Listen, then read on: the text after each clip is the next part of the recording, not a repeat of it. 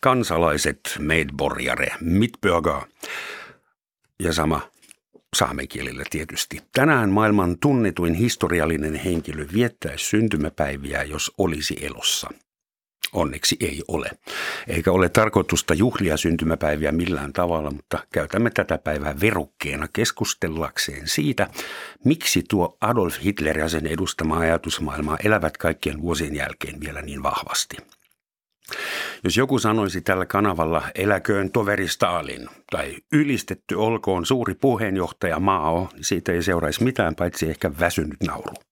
Mutta jos joku ihan teoreettisesti sanoisi Heil Hitler, niin aivan varmasti jotain tapahtuisi. Ellei muuta, niin tulisi vihapostia mielensä pahoittaneilta kuulijoilta. Hakaristi ja Hitler-tervehdys ovat maailman kielletyimpiä symboleita ja joskus yleinen viiksimalli kantaa nyt hänen nimensä ja on niin vahva symboli, ettei kukaan voi enää käyttää sitä leimautumatta natsiksi. Miten hysteerisestä pikkumiehestä on tullut hirmuhallitsijoiden maailmanmestari? Miksi natsibrändi on edelleen niin vahva? Sitä pohditaan tänään täällä ja vierainani on kaksi luovan ajattelun ammattilaista. Tervetuloa kirjailija ja ohjaaja Heidi Köngäs ja sarjakuvapiirtäjä Pertti Jarla.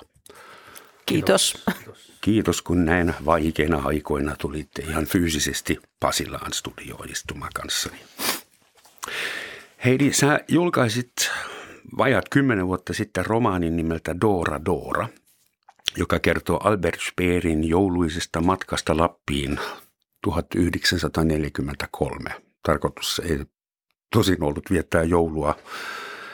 Ähm, mitä sai sut tarttumaan neljäkymmentälukuun? Aloitetaan siitä, että... No mä en itse asiassa tarttunut ollenkaan neljäkymmentälukuun, mä tartuin yhteen valokuvaan.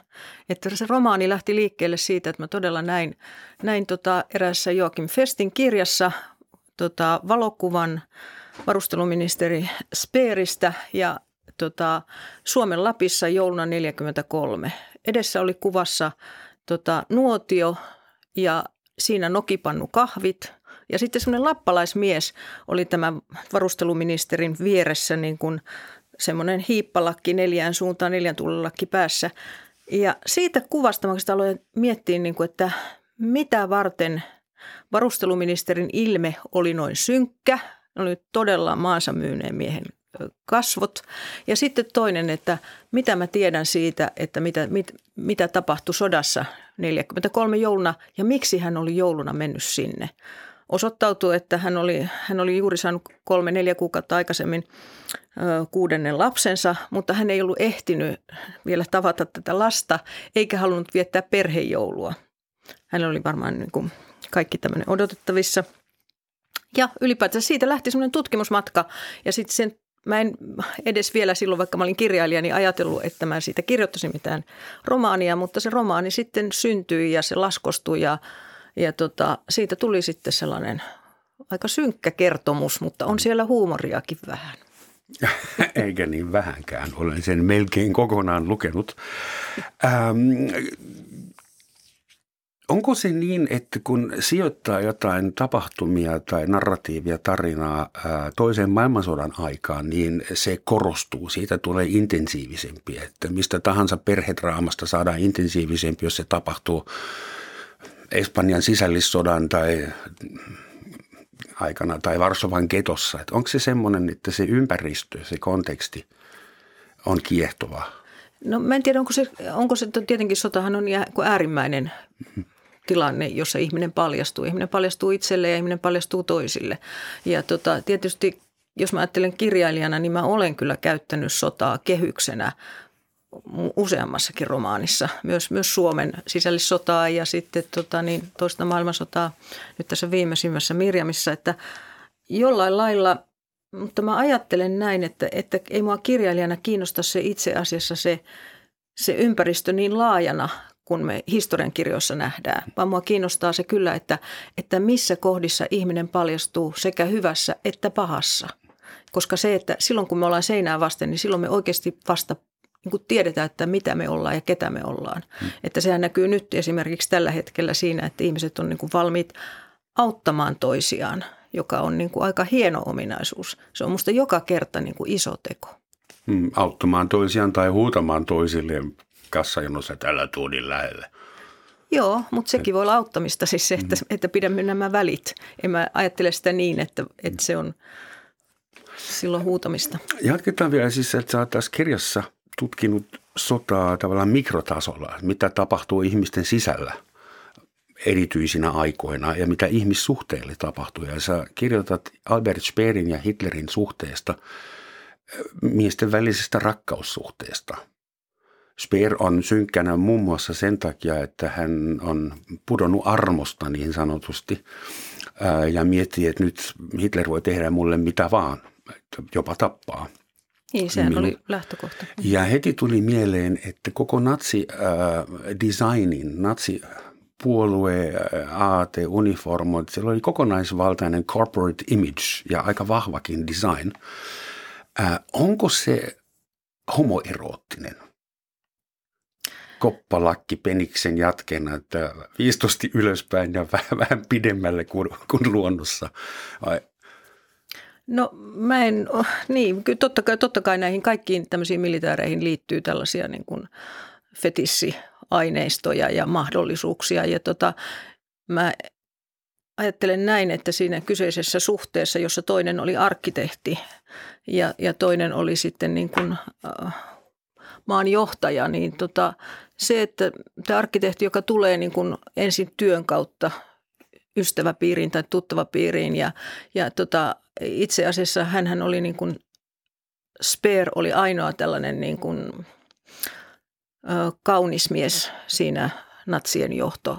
ryhmässä, jos näin voi sanoa. Mm-hmm. Ja hänet puettiin heti, hänellä ei ollut sotilaallista arvoa, mutta hänet puettiin heti kyllä uniformuihin, pitkiin mustiin nahkatakkeihin ja hän oli edustavan näköinen näissä, kun he kävelivät Pariisissa ja sen yhden aamun, jonka, jonka he viettivät siellä ja niin edelleen. Että tota, et kyllä, kyllä sellainen lataus tietysti on.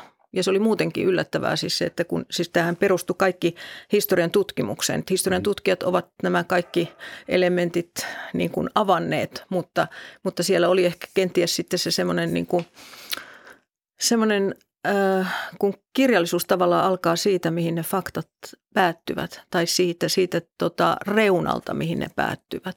Että se on semmoista mahdollisen maailmaa. Se on, niin kuin, se on niin kuin kutsu. Jokainen, jokainen kirja, jokainen, jokainen romaanihan on niin kuin mahdollisen maailmaa. Mehän ollaan viehtyneitä hirveän pitkälle esimerkiksi jännityksen maailmaa, mm-hmm. joka myös on kanssa niin, että et eihän näin oikeasti tapahdu. Koska meidän Mutta silti, oma silti me halutaan on onneksi uskoa. Aika tylsä ja tasaista. niin, niin, ehkä niin. Um, Mutta me tarvitaan sitä johonkin. Pertti, sinä olet kajonnut hakaristeja piirtelemään. Siis itse asiassa sulle on usein jopa maksettu siitä, että sä piirtelet hakaristeja, mikä on hyvin harvinaista ihmiseltä, joka ei ole natsi.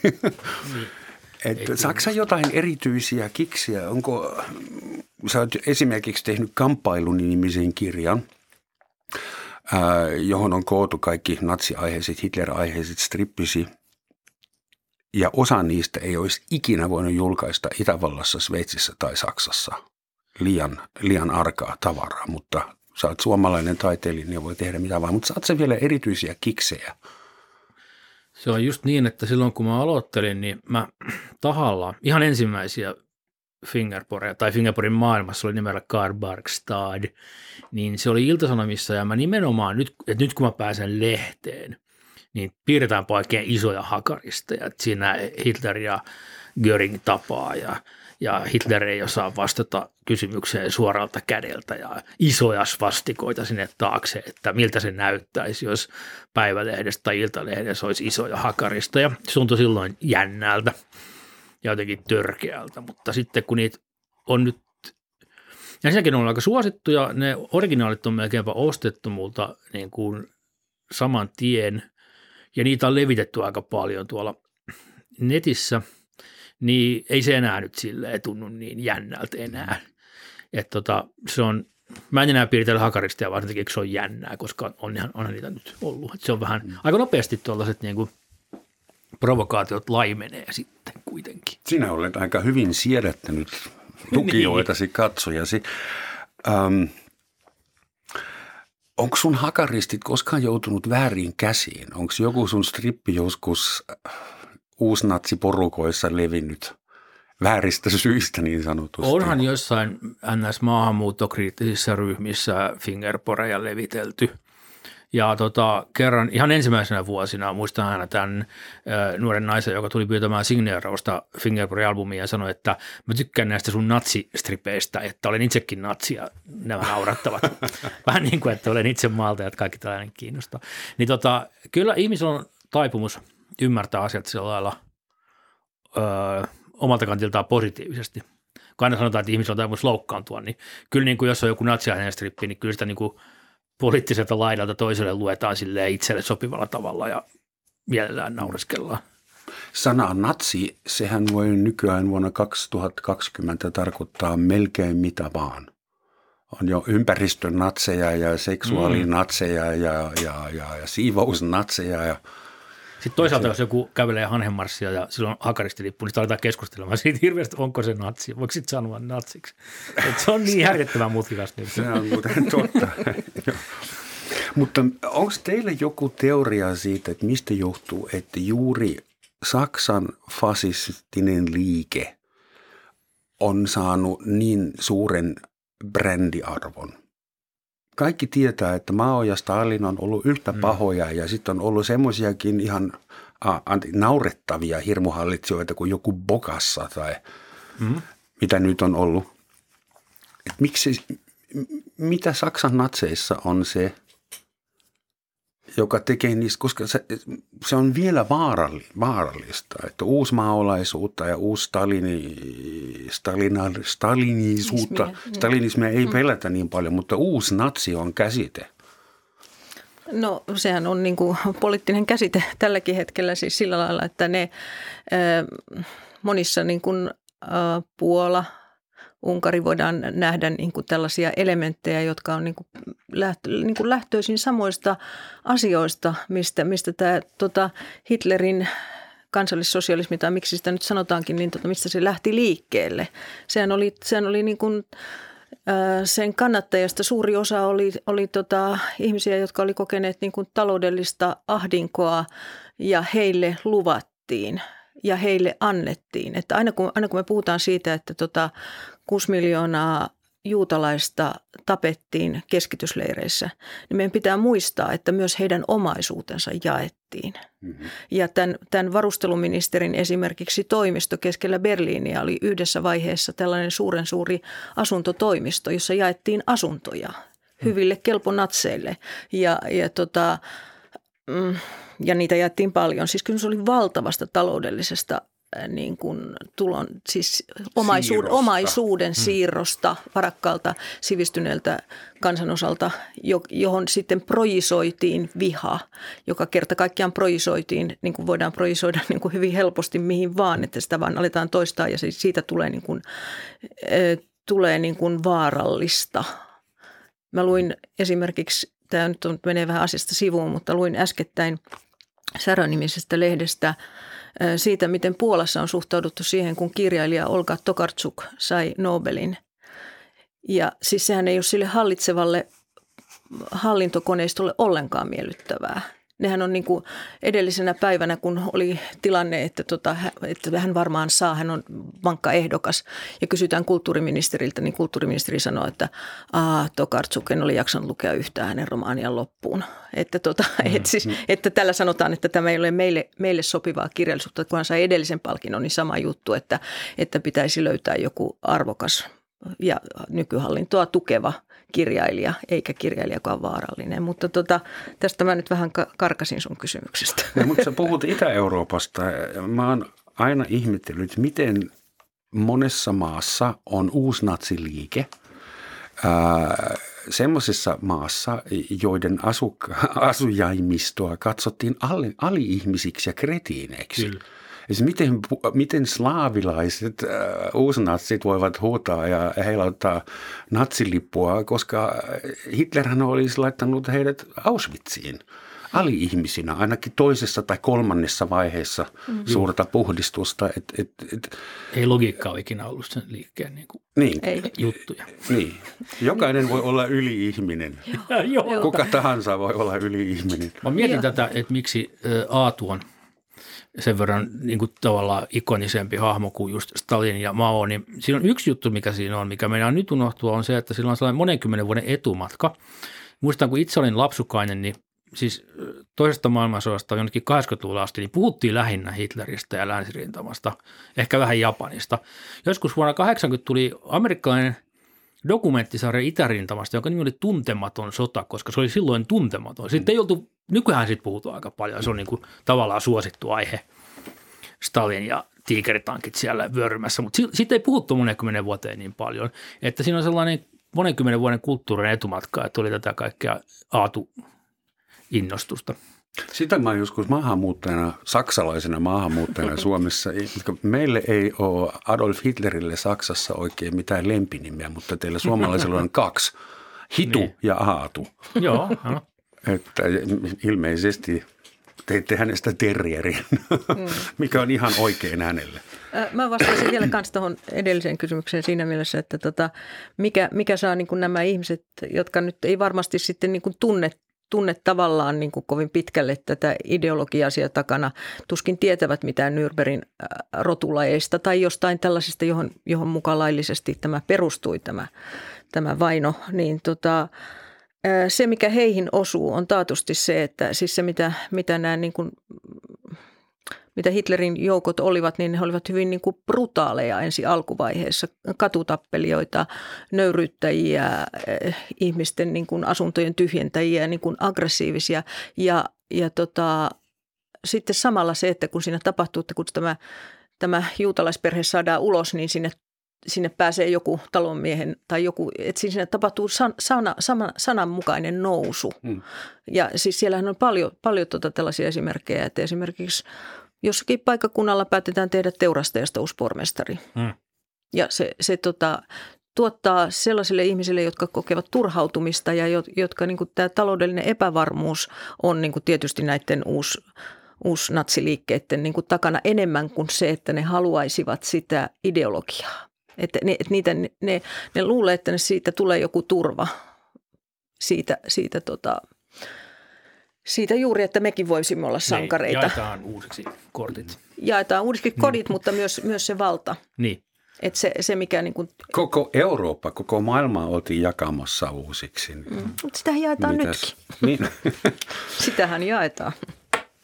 Ähm, välillä on tuntunut hassulta se, kun yrittää prosessoida Saksan historiaa ja Suomenkin historiaa. Mehän oltiin asevelipuolia tai puoli... Mm. puoliveliä, että usein natseista on tehty, varsinkin Hollywood-elokuvissa, semmoisia aivottomia, huonoa englantia puhuvia robotteja, jotka vain kaikki sokeasti seuraa jotain huutavaa pikkumiestä. Ja eihän se ihan näin voinut olla, en, en ollut mukana, mutta mua on aina ärsyttänyt, että natsit on tuommoisia aivottomia tottelemiskoneita ja kun tuhat räjähtää, niin seuraavat Siegfriedit menee heti. Ää, muistan vielä, kun toi elokuva tuli elokuvateattereihin Suomessa, ää, Perikato, mm-hmm. niin piti munkin istua toimittajakollegoiden kanssa ja juutalaisen seurakunnan silloisin pomon kanssa keskustelemassa siitä, että saako Hitleriä esittää ihmisenä.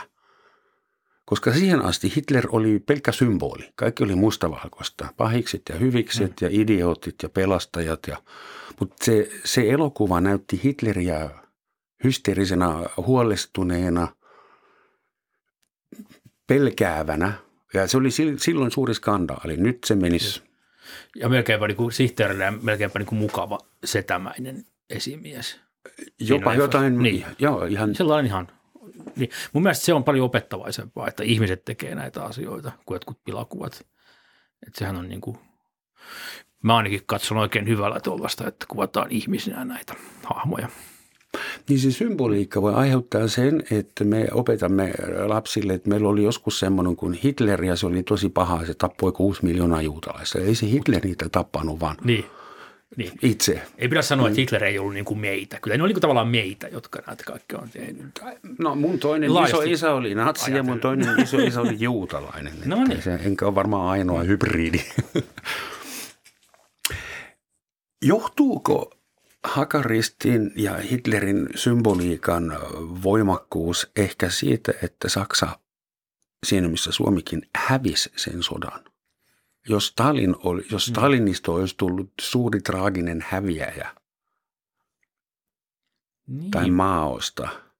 On ihan hurjaa, no, kyllä jotain viisikymmentä-kuusikymmentäluvun englantilaiset. Hitler on maailman niin. suurin, suurin luiseri. Juu, mutta nämä voittajat, nimenomaan amerikkalaiset ja englantilaiset sotien jälkeen, ne on hirveä pakkomielle kaikesta natsikamasta ja, ja kaikesta. Et kun niillä on tavallaan, ne on voinut voittajan asemasta niin kuin nostalgisoida sitä tai jotenkin, niin se on ihan järkyttävää lukea jotain, jotain kuusikymmentäluvun pienoismallilehtiä. Ne on ihan täynnä natseja. Nimenomaan britit ja nämä, ne on ollut tosi innossa. Että joku siinä on ollut, että se on sellainen päättynyt tarina, niin sitä voi sitten tutkia. Ja monissa elokuvissa, kun joku puhuu saksan, niin se saa, sen saa ampua kysymättä mitään. Tämähän on niitä. Mitä elokuvia? Ei, niin kuin, ei joku kuusikymmentäluvun sota, sotaelokuva tai englantilainen, äh, mikä vakoajastori. John le Carré. Eikö, onko saksalaisista ja natseista tehty liian yksinkertainen pahuuden symboli? Ähm, mä, en, mä en osaa vastata tuohon, mutta mä ajattelen sen näin, että nämä, äh, tämä, tämä siis se koneiston tehokkuus oli se, joka, joka, joka, joka levisi niin moneen paikkaan, niin moneen maahan, niin, niin kaikkialle. Että mä juuri esimerkiksi olen aloittanut semmoisen kirjan, jota mä en oikeastaan aiokaan lukea, mutta vähän vilkaissut niin, tota, suomalaisista, ton, suomalaisista äs äs-miehistä, jossa on aika paljon niin kuin, siellä on sen tyyppistä tekstiä, että mä, en, mä otan sitä pieninä annoksina hmm. siitä, siitä tota, rasismia miten, vai? Mi, no, en, en halua edes toistaa niitä. Okay. Et voitte lukea, jos haluatte tietää, että, että mitä oikeasti on tapahtunut. Mm. Että se on, se on tää, tää tietysti, kun me puhutaan niin kun tämmöisistä imageista ja tämmöisistä niin kun siitä, siitä, mitä elokuvat ja kirjallisuus ja kaikki niin kun luo. Ja, ja tää, totta kai aina, ainahan nämä, varsinkin tämmöiset mainstream-elokuvat, niin nehän perustuu niin kun stereotypioihin. Että siellä on niin kun todella hyvä ja paha. Ja, ja tota, se, että jos mä ajattelen kuitenkin tätä saksalaista varusteluministeriä, niin mä näen hänet kyllä sellaisena niin kuin ristiriitaisena ihmisenä ja kuvaan ihmisenä häntäkin tai häntä, vaikka hän itse asiassa tiesi kaiken. Hänhän teki elämässään sitten niin kuin, hänhän selvisi jo Nürnbergin oikeudenkäynnistä, mikä oli yllättävä noilla sekseillä. Selvisi hengissä. Selvisi hengissä no. ja, ja kärsi kahdenkymmenen vuoden tuomionsa. Ja koko sen ajan hän niin kuin valmisteli sitä, sitä paluuta kuusikymmentäluvulla, jolloin hän alkaa niin kuin kertoa sitä omaa tarinaansa, että minä en tiennyt mitään, minä en ollut siellä. Just ja joo. Sitten se, se kaikkihan on nyt kaadettu. Rekrytoinut miljoonia jo. pakkotyöläisiä. Se oli se kavaa aika. Ja y- yksi, yksin vastannut siitä, että tota vuodella Saksan, niin kuin tota, Saksalla oli varaa jatkaa sotaa. Mikä on sun, Heidi, sun henkilökohtainen teoria siitä, että miksi Albert Speer jätettiin eloon? Tarvitiinko yksi tyyppi, jonka kautta pystyttiin prosessoimaan, yksi kertoja piti jättää eloon, vai koska siis hän on tuhdisti syyllinen? Joo, mulla, musta, musta se on erittäin kiinnostavaa. Hän otti heti erilaisen tota, strategian siellä Nürnbergin oikeudenkäynnissä. Hän tunnusti ja katui. Hän tuli ensimmäiseen tota, kuulusteluun siviilivaatteissa. Joo. Ja kaikki muut on niin kuin sotisopat päällä ja kaikki muut ovat siinä, että minä en ole tehnyt mitään väärin. Ja tota, hän, otti, hän oli sympaattinen, hän oli sivistynyt, hän, hän pelasi juuri sillä kortilla, joka oli hänen niin kuin taustansa.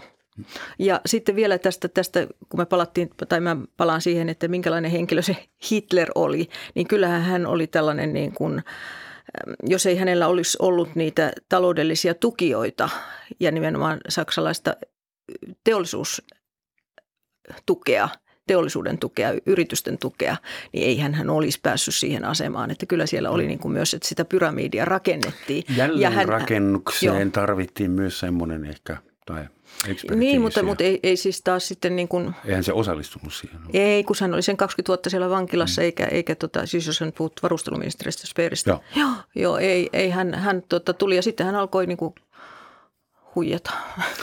Että hän oli psykopaatti. Speeristä on varmaan vaikea saada hyvä strippi, mm. koska se on just tuommoinen smart siviilivaatteissa esiintyvä. No Speer-huumori taas perustuu siihen, että silloin oli sitä, ar- niin kuin eräs arkkitehti mm-hmm. tuttava, niin sanoi, että hänellä olisi niin kuin normaalinäköistä arkkitehtuuria, mutta niin kaikki oli kolme kertaa isompaa. Kyllä, se oli vain mittakaava erilainen.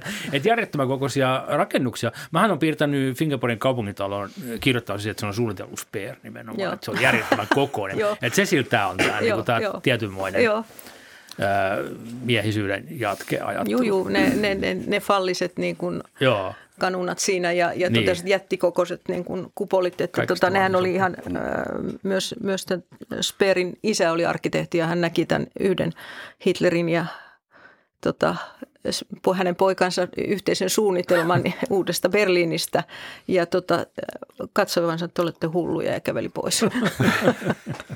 Välit meni vähäksi aikaa. Tämä nyt ei liity tähän, mutta asiasta seitsemänteen tulee mieleen arkkitehdistä, joka tekee hallitsijalle töitä. Eräs toinen saksalainen arkkitehti, joka teki hallitsijalle töitä. Karl Ludwig Engel ja Venäjän tsaari. Mm. Niin, onneksi sen, sen ura ei mennyt ihan, ei tullut kaksikymmentä vuotta vankilaa, vaan kaksikymmentä vuotta Helsinkiä, joka oli varmaan Engelillä lähes yhtä paha. Ähm, Kyselytutkimusten mukaan Adolf Hitler on maailmalla tunnetumpi henkilö kuin Jeesus Nasaretilainen. Mm-hmm. Emme nyt tiedä, kuinka paljon tähän voi uskoa, mutta kyllä se ainakin uskottavalta kuulostaa. Jos... Pitää muistaa kaukoita, jossa se voi olla. Niin. Jeesus ei välttämättä ole niin kova. Ja kaikki maailman alkuasukkaat, jotka mm. eivät ikinä kuulleetkaan Kristuksesta. Hitler ja huumori. Se on aina ollut vaikea asia. Suomessa...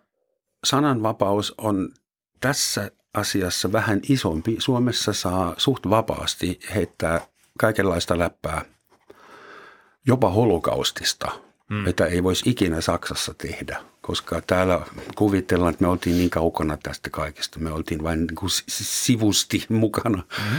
tässä hommassa.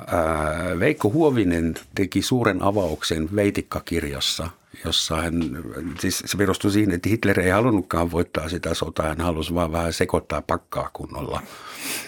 Ja on sitten niin kuin täydellisesti onnistunut tehtävässään. Sitten saksalaisilla oli tosi tuska, että mitään Hitler-vitsiä ei ollut. Ja sitten yhtäkkiä pamahti internetin kautta. Hitler saa tietää, että meemit tuli. Mm. Ja miten te näette, että miten huumori ja Hitlerillehan saa nauraa, mutta holokaustille ei. Joo. Ymmärrettävistä syistä. Että miten se huumori seoittuu? No tota, Hitlerissä on se, mä oon miettinyt, että jos ottaa... Kaksi muuta natsihahmoa, eli suomalaiset Pekka Siitonen ja lahtelaisen Kuisman, niin Kuismahan oli pitkä ja atleettinen vaalea mies. Ja sitä ei mielellään haluta muistella.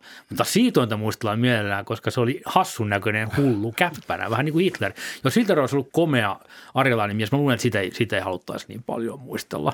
Että se on se ristiriita siinä, mikä jaksaa naurattaa. Että yksi asettuu niin kuin maailman johtajaksi ja paljon yksilöksi ja sitten kaikki näkee, että onhan toi nyt vähän hassu. Mutta miksi ristiriita nähdään nyt takautuvasti? Miksi ei vuonna kolmekymmentäkahdeksan Saksan kansa niin. nähnyt, että toi on aika naurettava Aivan. tyyppi? Ja tämä aika idioottimainen kokous tällä Nürnbergin kentällä. Ihmiset on niin mahtavia. Miksi, miksi me tajutaan se nyt? Ja, ja toinen kysymys, miten on mahdollista, että seitsemänkymmentäviisi vuotta vanha symboliikka vetoaa vielä niin monen? Eihän kukaan esimerkiksi, meillä on uusi natseja, mutta meillä ei ole uusi napoleoni, napoleonismia. Mm. Meillä ei ole ketään sukkahousuporukoita, jotka harrastaa salaa ratsastusta ja miekkailua, vai onko? Voihan se olla. En, Mut siis, en tiedä, joo. Jo. Miksi tätä matkitaan vieläkin? Hugo Bossin komeat uniformut. Niinpä. tota, mm, joo. Mitä siinä kiehtoo? No mä, nyt hyvä, kun mainitsit Napoleonin, koska jos lukee jotain tuhatyhdeksänsataaluvun alun juttuja, niin ihmisiä on hirveästi kiehtonut. On kyllä Napoleonin ajat ja ne valloitussodat, niistä on puhuttu ja kaikki on tiennyt niistä. Ja, et kyllä, kyllä se on niin, että toi toinen maailmasta sitten tota, ö, syrjäytti sen. Mutta kyllä se niin kuin, kyllä täytyy sanoa, että se graafinen suunnittelu ja fetisismi, kun ajattelee jotain just Neuvostoliittoa ja bolsevismia, josta niin kuin kaikki visuaalisesti jännä oli kyllä siivottu aika lailla pois, niin tota, kyllä se vaikuttaa. Ihmiset on visuaalisia otuksia. Mm. Joo, kyllä siis tota, tämä esimerkiksi, joka varmaan vaikutti siihen siis sen symboliikan tehoon omana aikanaan, niin oli se, että, tota, että kun, kun Speeristä tuli läheinen, niin hän myös hyvin nopeasti alkoi niin kuin rakentaa sitä kuvaa. Hän kielsi Hitleriltä päivän valossa esiintymiset, koska hän ei ollut niin sanotusti komea mies ja, ja tota, hän esiintyi vain, vain pimeässä erittäin loistavassa tota, elokuvavalaistuksessa. Mm. Siis semmoisia valopylväitä rakennettiin mm. ja, ja sitten siis puhutaan, että hän oli, hän oli niinku, tämmöinen niinku psykoottisesti vaikuttava puhuja. Mä oon nyt jonkin verran kuunnellut niitä, en mä ole varma siitäkään. Että tota, et kyllä se ihmisiin siis tuli soihdut, elävä tuli, valtavat ihmisjoukot marssivat, äh, ties minkälaiset, niinku siis se semmoinen... Se on niin kuin semmoinen alitajuinen riitti. Se täytyy tulla varmaan aika syvältä ihmiskunnan historiasta. Pervitiini tulee heti mieleen. No Pervitiinillähän jakso sitten ja nämä pitkät. Ja. Joo, valopylväät. Kaikki se, että se oli, niin kuin, se oli aika hurjaa. Mä en, mä en osaa sanoa, että, että kyllähän niin kuin joku Chaplin teki, teki tuota Diktaattorissa aikamoisen niin kuin mahtavan diktaattorin, mm, jo, joka, joka osuu ja joku edelleenkin osuu. Mutta Chaplin jäi kuitenkin kakkoseksi, jos ajatellaan esimerkiksi palikaviiksiä. Niitä mm. ei niin. kutsuta Chaplin viiksiksi, vaan ne on Hitler-viikset. Ja mm, musta mm. se on jotenkin epäreilu, että Hitler vei Chaplinilta viikset. Kyllä. Se, se on väärin. Hei, tässä on teille mm. hyvä esimerkki tahattomasta huumorista. Vuoden tuhatyhdeksänsataayhdeksänkymmentäkaksi alussa saksalainen puutarha-arkkitehtuurifirman työharjoittelija tutki tylsistyneenä ilmakuvia etsien vanhoja vesiputkia ja muita ilmasta, ilmasta havaittavia artefakteja. Suureksi hämmästyksekseen hän löysi syksyllä otetun kuvan, josta selvästi erottuu sata neljäkymmentä lehtikuusesta koostuva hakaristi metsässä lähellä Tsernikoviin pikkupaikakuntaa Brandenburgin osavaltiossa, entisen Itä-Saksan alueella. Hakaristin koko on kolmetuhattakuusisataaneljä metriä ja se sijaitsi keskellä metsää, mutta täysin mäntyjen ympäröimänä. Se näkyy siis vain syksyllä ruskana aikana ja vain ilmasta. Ja kun sitten Ranskaa ja joku toinenkin valtio laittoi diplomaattisen nootin, että hävittäkää nyt äkkiä tämä perhanan äh, hakaristi, niin nämä puut kaadettiin, mutta tulos on se, että nyt on hakaristin muotoinen reikä metsässä, joka erottuu yhtä sel- selvästi ilmasta. Että. Tota, tuo on musta hirveän kiinnostava aihe tuo, että miten niin kuin jälkikäteen voidaan ihmetellä, mit, mikä, miksi jostain on vaikutettu niin älyttömän paljon. Mä oon katsonut pariakin dokkaria, muun muassa, missä käsiteltiin jotain tällaisia vähän kyseenalaisia guruhahmoja. Hmm. Ja tota, ne seuraajat kertoo, vähän niin kuin Hitlerin tapauksessa, kuinka se, se karisma oli niin valtava. Sitten näytetään pätkää, missä se puhuu, ja se on niin käppänä määkii. Ja se karisma ei välity yhtään. Että se on siinä tilanteessa on jotain niin maagista. Se on kiinnostavaa. Jälkikäteen vaikea tajuta. Mm.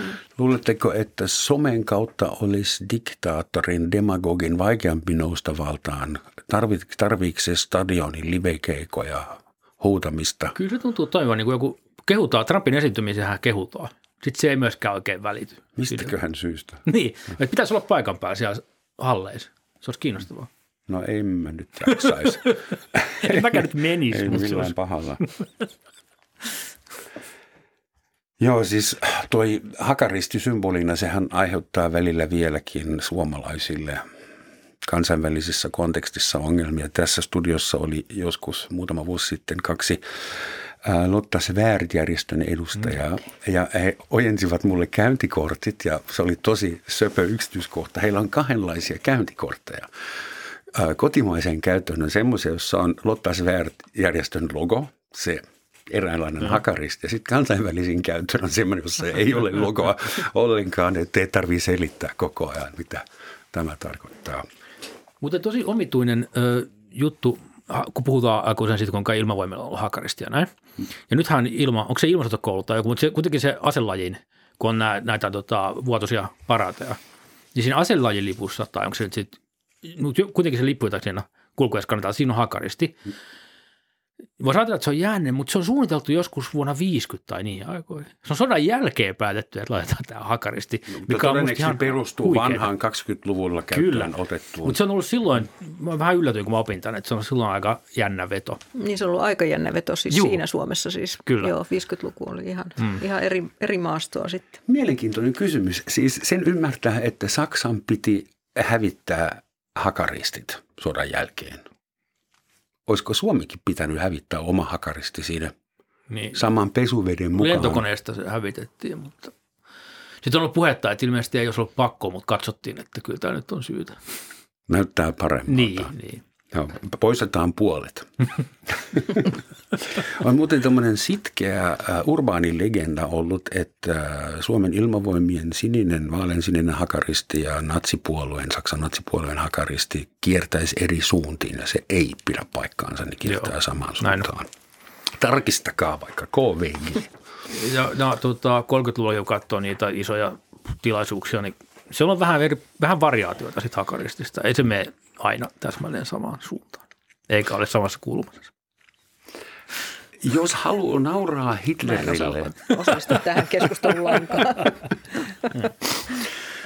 Mulla on vielä pari ja ehdotusta. Jos on tylsä toimistopäivä, nyt tai etätyöpäivä, niin, ja on Googlen ääressä, niin on semmoinen hauska peli, toimii kaikilla kielillä. Klikkaa Googlessa joku satunainen sivu. Ja sitten pitää päästä Adolf Hitlerin kotisivulle oh. maksi, enintään viidellä klikkauksella. Five clicks to Adolf Hitler. Ah. Se onnistuu millä tahansa kielellä, mistä tahansa sivusta. Aina, jos jossain on Germany tai Mercedes tai beer, se onnistuu. Kokeilkaa. Ja sitten toinen hyvin sympaattinen ja vähän vanhempi site on cats that look like hitler dot com. Okei. Okay. Joo. Suosittelen. Cats that look like Hitler dot com. Ei voi cats that look like. Mun, mun entinen kissahan on siellä ollut jo. Hän on jo edesmennyt, mutta se on siellä ollut kauan jo. Hän on siis niin sanottu Hitler. Hitler, kyllä. Hitler. Hän oli naispuolinen Hitler-kissa. Joo, varmaan, varmaan on tota äänestyksiä kanssa vuosittaisia joo, voittajia. No, ja... Joo, niissä on ne rankingit joo, siellä. Joo, mutta tämähän on, tämähän on tavallaan sitten tämmöiset, jos ajatellaan, että siellä on takana niin kuin pelko ja pelon, pelon ilmapiiri ja, ja järkyttävä kokemus, niin tämä, että tota, naurulla sitten niin kuin pienennetään Juh. sitä pelkoa. Että sehän on kaikki sellaista, tällaiset leikithän on niin kuin helpottavia ja, ja vapauttavia ihmiselle, koska siis niin kuin, se, se varmaan se kauhujen hetket niin kuin keväällä neljäkymmentäviisi toukokuussa, niin ne on ollut, ne on ollut niin kuin hyytäviä koko Euroopassa tietysti, niin kuin, että jos mä ajatellaan, että Että se oli jatkunut niin, kuin niin monta vuotta se sota, se jatkui ja jatkui ja jatkui. Ja maailma oli niin hajalla kuin se oli sananmukaisesti mm. Berliiniäkin ajatellen. Niin, mm.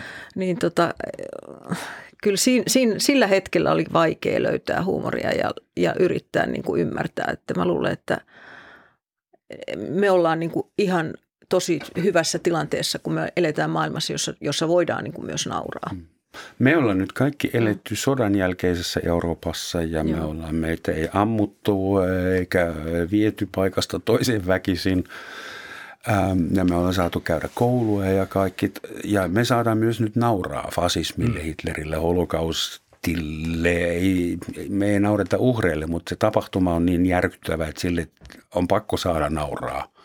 Niin. Huumori on totuuden inhimillistäminen, sanoo No se, joka kirjoitti Buddenbroksit, tiedätte itsekin. Tuomas, Tuomas Mann. Mann. Tulihan se siitä, kiitos. Joo, se on, tämä on ihana, tätä käytetään paljon nykyään. Eli mun, mun mielestä natseille ei ainoastaan saa nauraa, vaan pitää. Juu, nehän haluaisi, että ne otetaan vakavasti. Ei sitä pidä antaa heille. Mm. Hmm. Mutta me annetaan kuitenkin heille vielä aika paljon valtaa. Esimerkiksi mä olen joskus miettinyt, että kun Hitler-tervehdys... Käden ojentaminen väärässä paikassa. Mm. Aina välillä lehdessä tulee joku semmoinen, joku joutuu selittämään miksi. Mm. Oikea käsi oli ojossa. Mä halusin vain katsoa, että joko sataa vettä tai semmoista. Toimii kuin auton puhallin. Tai jos laitat vasemman käden, niin joku voi Photoshopilla peilauttaa se kuva niin, että sä saasut näyttämään natsilta. Kyllä. Annammeko Hitlerille vielä valtaa, jos... Se tervehdys ja sen nimi ja sen palikaviikset on, ellei lailla, niin moraalilla kiellettyä. Et mä joskus mietin, että pitäisikö koko Saksan kansan huutaa kolme kertaa Heil, helvetti, niin, niin Hitler, ja sen jälkeen kaikki voisi vähän paremmin. On olemassa tämmöinen Reclaim the Swastika-aloite tai liike, että alettaisiin käyttää taas hakaristia niin kuin ennenkin, mutta sitten se on ups, käytännössä vähän, ups, se käytännössä ei oikein toimi. Kyllä sitten sit alkaa se natsipuhe. Aurinkomerkkinä vai? Niin, niin ylipäätään se on ollut niin kuin yleinen ornamentti ja koriste. Esimerkiksi ensimmäisen maailman lentokoneessa sitä on ollut ihan kaikkien, kaikkien maiden koneissa. On sellainen, mutta ei sitä, ei sitä voi myöskään mun mielestä unohtaa, että se ei välttämättä ihan niin vaan palaa enää. Niin, en, en mä kyllä niin kuin viehäty siitä ajatuksesta, että tämmöiset niin kuin symbolit, että, ne, että no okei, niitä voidaan myydä kadulla, niitä voidaan myydä niin kuin myydään entisen Neuvostoliiton kaikkia merkkejä ja lakkeja ja muuta, että, että kyllähän ne niin kuin arkistuu sillä, että niistä tulee keräilykohteita ja kaikkea tällaista, että, tota, että sehän sinänsä on niin kuin ihan okei, mutta en, en mä tiedä, että siis riippuen, että mi, mikä se on se paikka, mihin, mihin ne otetaan uudelleen käyttöön, nehän on vaan merkkejä, mutta niin kauan kuin se se merki, merkin sisältö on niin kova, niin se, sillä on jo silloin poliittinen kannanotto. Että näin, näin mä ajattelen sen kuitenkin. Esimerkki Berliinistä Brandenburgin portin luona oli viimeiset, noin kaksikymmentä vuotta sitten se alkoi, että turistit otatti valokuvia itsestään D D R-sotilaiden kanssa. Ja siellä no. oli tyyppi, jolla oli D D R-sotilasuniformu tai rajavartion laitoksen uniformu päällä ja otettiin kuvia. Ja se maksoi viisi euroa ja oli hauskaa, kunnes joku keksi, että hei, D D R:n uniformu on historiallinen uniformi, joka edustaa fasistista niin kuin epäoikeuden valtiota järjestelmää, jossa oli poliittisia vankeja ja terrorismia valtion puolesta, niin eihän semmoinen käy. Yhtä hyvin voisi mennä seisomaan sinne ja laittaa S S-uniformu päälle. Ja sitten saksalaiset kielsivät sen. Eli nyt D D R-uniformut hävisivät sieltä, mm. mutta tarvittiin se S S-uniformu vertailukohteeksi, Juh. että porukka ymmärsi, aha, niin Juh. ehkä tämä nyt on vähän Joo. epäkorrektia. Mä oon itse ajatellut silleen, että jos ajatellaan jotain neukkunanostalgiaa tai os, ossinostalgiaa, niin tota noin niin... Ostalgiaa. Ostalgiaa, niin ostalgiaa. Niin musta on ihan ok nostalgiaa sellaisia asioita, jotka on liittynyt niin kuin ihmisten arkipäivään, niin kuin animaatioleffat tai... autot tai tällaiset, mutta sitten se itse sortojärjestelmän niin kuin näiden vaikka rajavartijoiden nostalgisoiminen, niin otan se saakaalla ja vähänkin. Joo, no, nämä muurinpalaset. Niin. Mutta siis to, toki esimerkiksi sanotaan nyt nukkumatti. Juuri näin, se on niin, tota, niin siinä, mutta nehän, no, se on jännä, sehän jatkuu edelleenkin, mm. tota, tekee sitä, mutta ei ole enää niin, niin paljon poliittisia symboleja. Aivan. Nyt nukkumatista voi tykätä, koska nyt se on kaupallinen eikä poliittinen. Hei. Lähden se toimii. Kai te tiesitte, jokainen ihminen on jollain tasolla Hitler-asiantuntija, tai ainakin tunnistaa naaman ja, ja svastikan, ja tietää suurin piirtein, hmm. mistä on kysymys.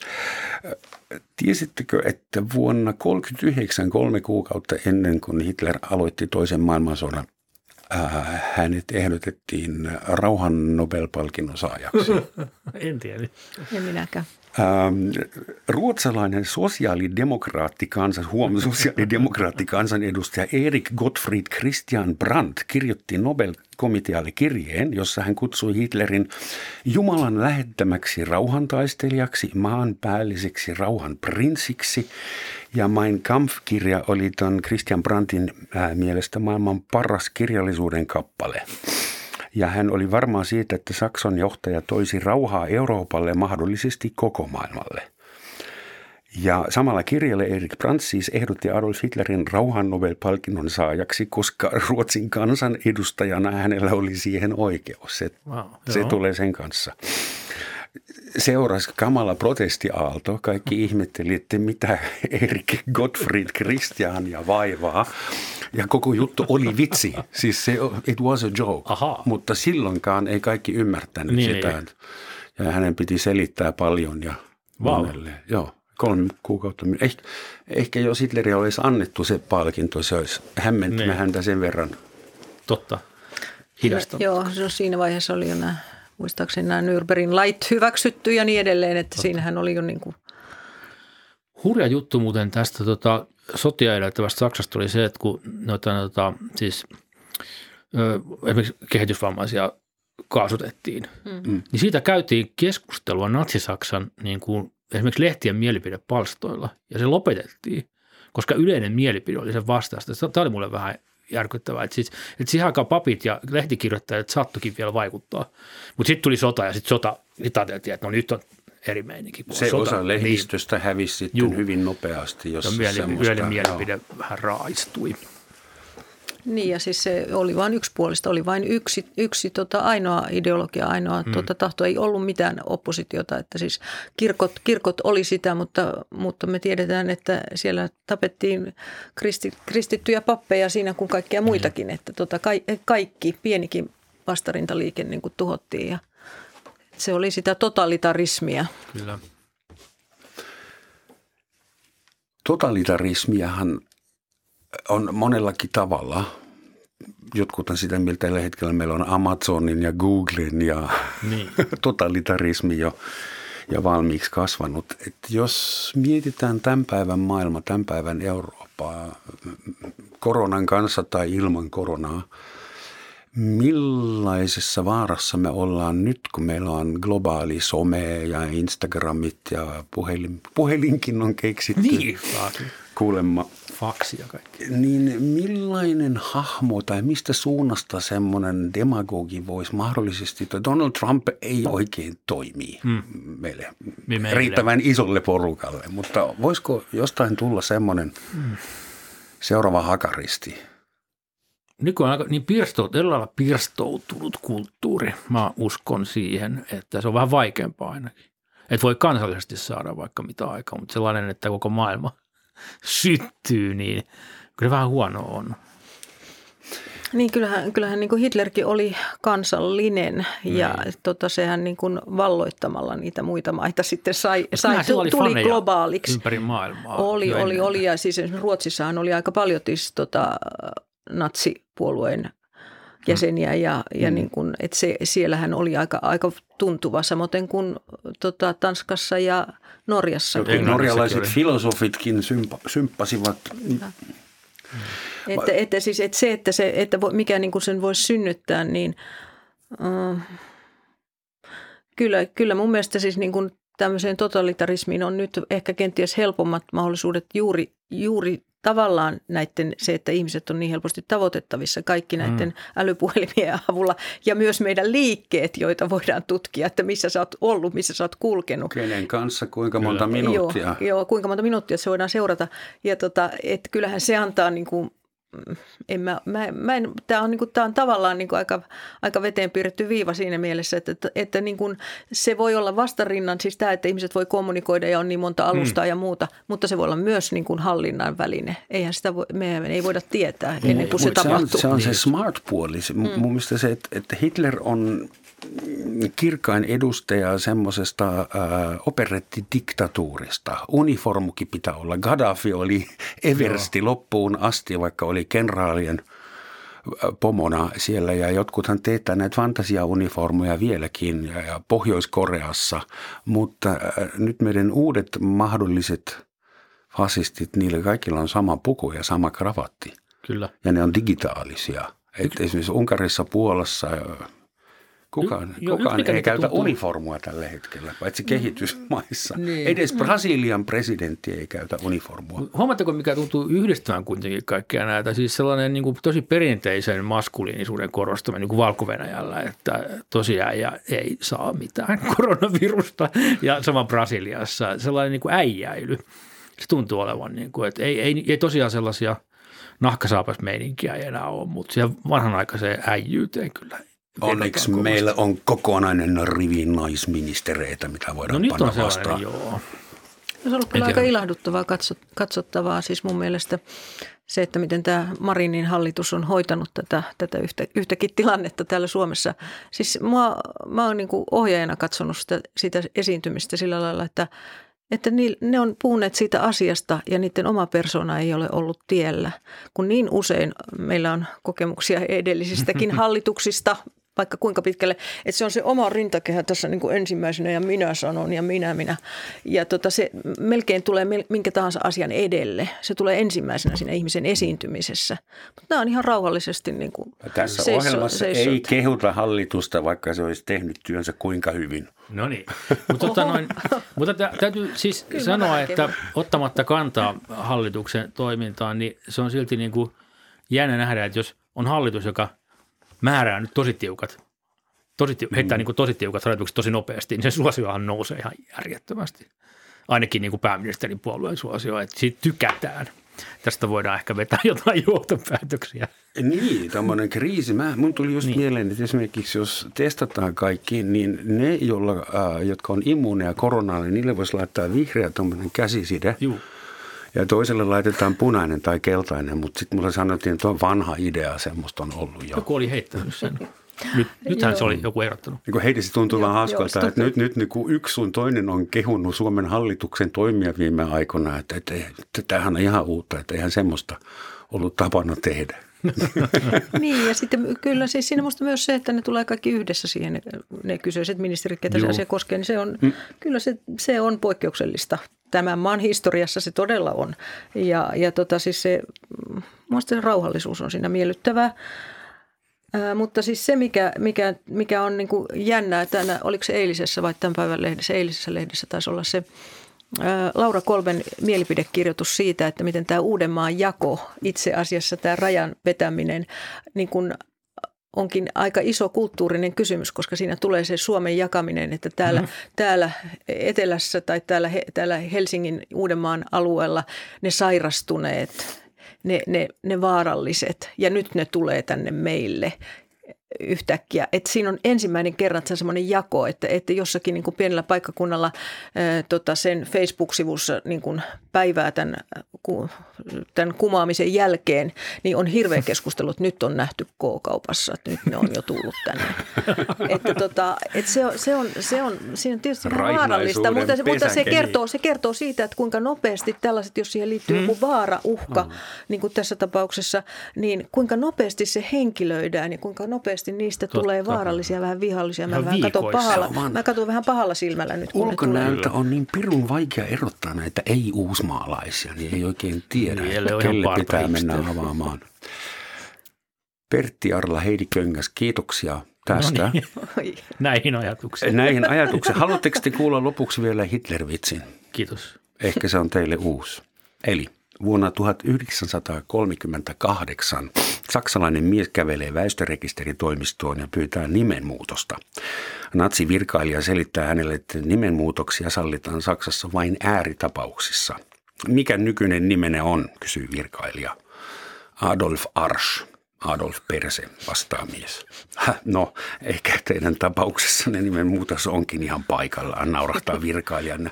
Mitä ajattelitte uudeksi nimeksenne? Karl Arsch, vastaa mies.